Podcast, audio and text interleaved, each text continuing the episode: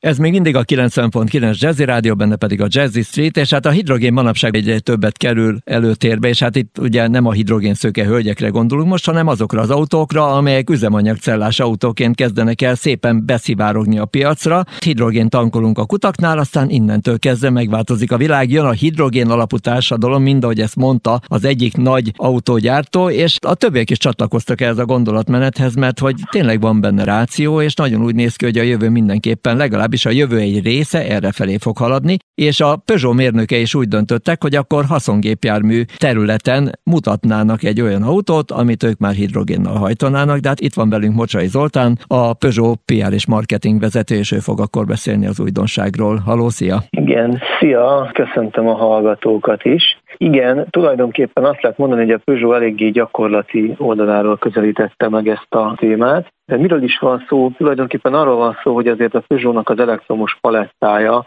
az az elmúlt időszakban szinte teljessé vált, hiszen itt a kis és középméretű személyautók most már nagyobb családi egyszerűek elérhetők, kis teherautóból is gyakorlatilag az összes modellből vagy bemutatták, vagy már kapható, rendelhető az elektromos változat. Azonban ugye van egy olyan probléma, hogy és elsősorban az áruszállítás kisterautók területén jelentkezik, hogy hosszabb távú szállítási feladatokhoz jelenlegi technológia mellett az akkumulátoros elektromos autó nem feltétlenül optimális megoldás, hiszen hogyha ezekkel az autókkal hosszabb távot akarunk megtenni, akkor egyrészt egy nagyon nagy méretű, nagy kapacitású akkumulátorra van szükség, ami drága, helyet veszel a raktérből, illetve ezzel még nincs megoldva a problémánk, hiszen hogyha van egy nagy kapacitású akkumulátorunk, akkor elég hosszú idő az, amíg ezt feltöltjük, ami egy jelentős időveszteség a szállításba. Erre lehet megoldás ugye a DC gyors töltés vagy villámtöltés, ami viszont nem tesz jót az akkumulátorok élettartamának, ami ugye szintén nagyon fontos tenne egy szállítási feladatnál, hiszen ezek az autók nagyon sokat mennek, és itt jön be a képbe a hidrogénhajtás, ami egy jó alternatívája, vagy pedig kiegészítője lehet az elektromos hajtásnak a kis gépjárművek területén. Egyébként majdnem minden autógyártónál, ahol van haszongépjárműgyártás is, azt mondták, hogy ami nagyon komoly terület lehet, az a szállítmányozás területe többek között. Tehát ezek szerint azért is, amiért elmondtad, mert hogy ezek az autók nagyon gyorsan újra mobilizálhatók, ugyanúgy, mint egy hagyományos foszilis üzemanyaggal működő autó, oda megyek, tankolok, és ezek a hidrogénkutak is 3-5 perc alatt teletankolják az autót. De érdekes volt a meghatározás megfogalmazás nálatok, mert azt mondtátok, hogy ez egy hidrogén hibrid autó, de hogy miért hidrogén hibrid autó, akkor a zene után itt folytatjuk. Jazzy Street, a 90.9 Jazzin. Megint csak itt vagyunk, és ez még mindig a 90.9 Jazzy Rádió, benne pedig a Jazzy Street, és akkor itt van a hidrogén haszongépjármű a Peugeot világából, na meg hát Mocsai Zoli.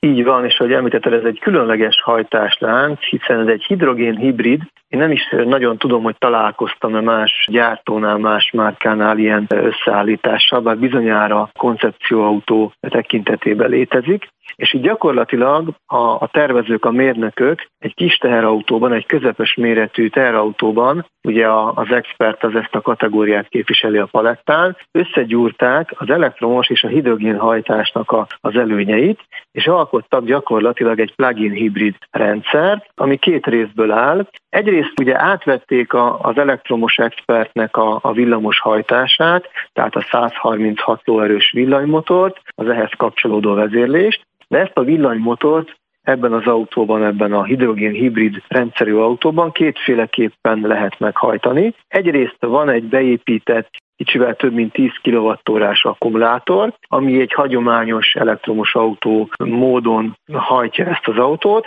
Ez a meghajtás egyébként induláskor, alacsony sebesség nem működik, és emellett helyet kapott az autó padlója alatt egy hidrogén tartály, és ehhez kapcsolódóan a motortérben gyakorlatilag egy üzemanyagcella. Ebben a hidrogén tartályban pedig 3-3,5 kg hidrogént lehet tárolni, ami kb. 400 km megtételére elegendő, és a hidrogénből gyakorlatilag ez az üzemanyagcella fogja előállítani az elektromos áramot, amit ugye a villanymotor alakít majd forgó mozgással, illetve mozgási energiájával, tehát végeredményben hidrogénhajtás esetén is elektromos autóként működik. Ez azért fontos, mert hidrogénnel gyakorlatilag belső égésű motort is lehetne üzemeltetni, az más kérdés, hogy ez mennyire gazdaságos, és így áll össze ez az elektromos hidrogén hibrid rendszer, és ugye ez számos egyéb trükkre is lehetőséget ad. Például intenzív gyorsuláskor ugye mind a két energiaforrást is tudja használni az autó,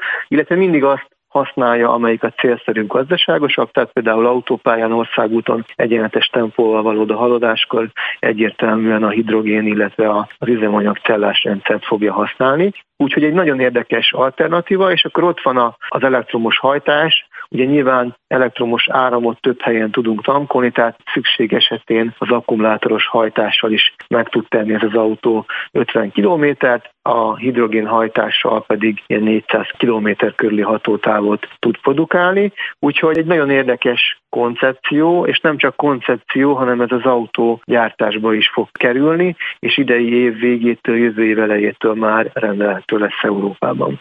Mindenképpen érdekes konstrukció, és szerintem életképes is éppen ezért. Na de hát akkor zene után még egy kicsit körülnézünk az elektromos autók pályázati világában, mert hogy újraindult a pályázat, és hogy mi az, amit érdemes róla tudni, akkor mesélsz nekünk róla egy kicsit. Rendben. Jazzy Street. A stílusos és szenvedélyes autók lelőhelye. Ez még mindig a 90.9 Jazzy Rádió, benne pedig a Jazzy Street, az autós motoros közlekedési magazin, és itt van velünk Mocsai Zoli, és akkor egy kicsit belemerülünk az elektromos autó pályázatba, mert hogy sok minden változott, sok minden megmarad, de körülbelül mire kell számítanunk, mi az, ami összevonható, nem, nem vonható össze, tehát például nagy családos az összevonható, most még mindig az elektromos autós kedvezménnyel, tehát hogy mi az, amit tudnunk kell róla, akár még úgy a háztáiból kitekintve is. Így van egyébként az elektromos autó érdeklődők vagy, vagy leendő vásárlók nagy örömére. Hosszú várakozás után ugye idén ismét meghirdették az elektromos autó vásárlási támogatást, pályázatot, ami újdonság, hogy idén ezt kifejezetten magánszemélyek számára írták ki, illetve nagyobb méretű személyszállítók esetében is lehet pályázni. Egyébként a magánszemélyeken kívül még társadalmi szervezetek, egyesületek, oktatási intézmények is pályázhatnak. Ami új elem, hogy nem egyszerű lehetőségről van szó, hanem három körben zajlik a pályázat. Az első köre június 14-én, tehát nem sokára indul, majd lesz egy második kör augusztusban és egy harmadik kör októberben. Ezek mindegyike egy-egy milliárdos kerettel indul, és ami érdekesség, hogy konkrét árajánlattal lehet pályázni. Ez azért van, hiszen a tavalyi évben nagyon gyorsan kimerült a keret, többek között annak köszönhetően is, hogy sokan beadtak úgy pályázatot, hogy igazán nem nem volt komoly érdeklődés, komoly vásárlási szándék. Ami egy új elem még, hogy az értékhatárt megnövelték 12 millió forintra a normál személyautó kategóriában, illetve 14 millió forintra a nagyobb 7 személyes vagy annál nagyobb személyszállítók tekintetében. Ott mennyi a visszaigényelhető? Bocsánat, hogy nem hagylak élni, azt nézted? Igen, na most ott is kétfajta kategória van. Van a magánszemély kategória, ahol két és fél millió forint támogatást lehet ott is igényelni, illetve van egy professzionális személyszállító kategória, ahol 45%-ig mehet a támogatási érték, és egy új elem, amit az elején mondtál, és ezt kifejezetten nevesíti a pályázat, hogy ez más állami támogatási rendszerekkel is összevonható, tehát például egy, egy hétszemélyes vagy a nagyobb autó esetén akár nagycsaládos támogatást és elektromos autó támogatást is igényelhetünk egyszerre, ezáltal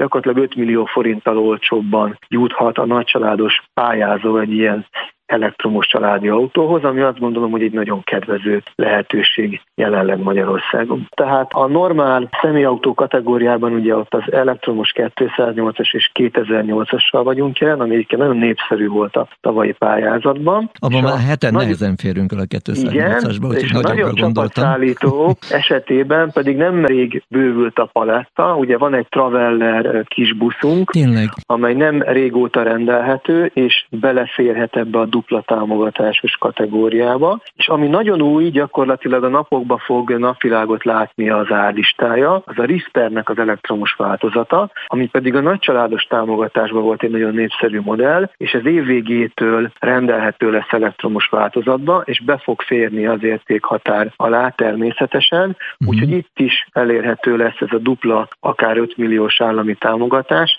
aminek egyébként az az érdekessége, hogyha ezt az 5 millió forintot valaki igénybe veszi, akkor egy ilyen autó az gyakorlatilag a két támogatásnak köszönhetően olcsóbb lesz, mint hogyha simán megvásárolt volna egy benzines változatot. Szóval ez egy nagyon vonzó lehetőség annak, aki nagy családos, és szeretne elektromos autóra váltani. Jól hangzik. Na hát köszönöm szépen, hogy végig futottál az állami támogatásokon, meg egy kicsit akkor kapálgattunk a háztáiban is. Na, köszönöm, és hát további kellemes hétvég. Igen. Elolvasni az ezzel kapcsolatos pályázati anyagot, mert nyilván én csak egy dióhéjbe tudtam elmondani, de, de sok hasznos információ és lehetőség van. Na hát még egyszer köszönöm, hogy itt voltál, és további kellemes hétvégét neked. Szia! Köszönöm szépen!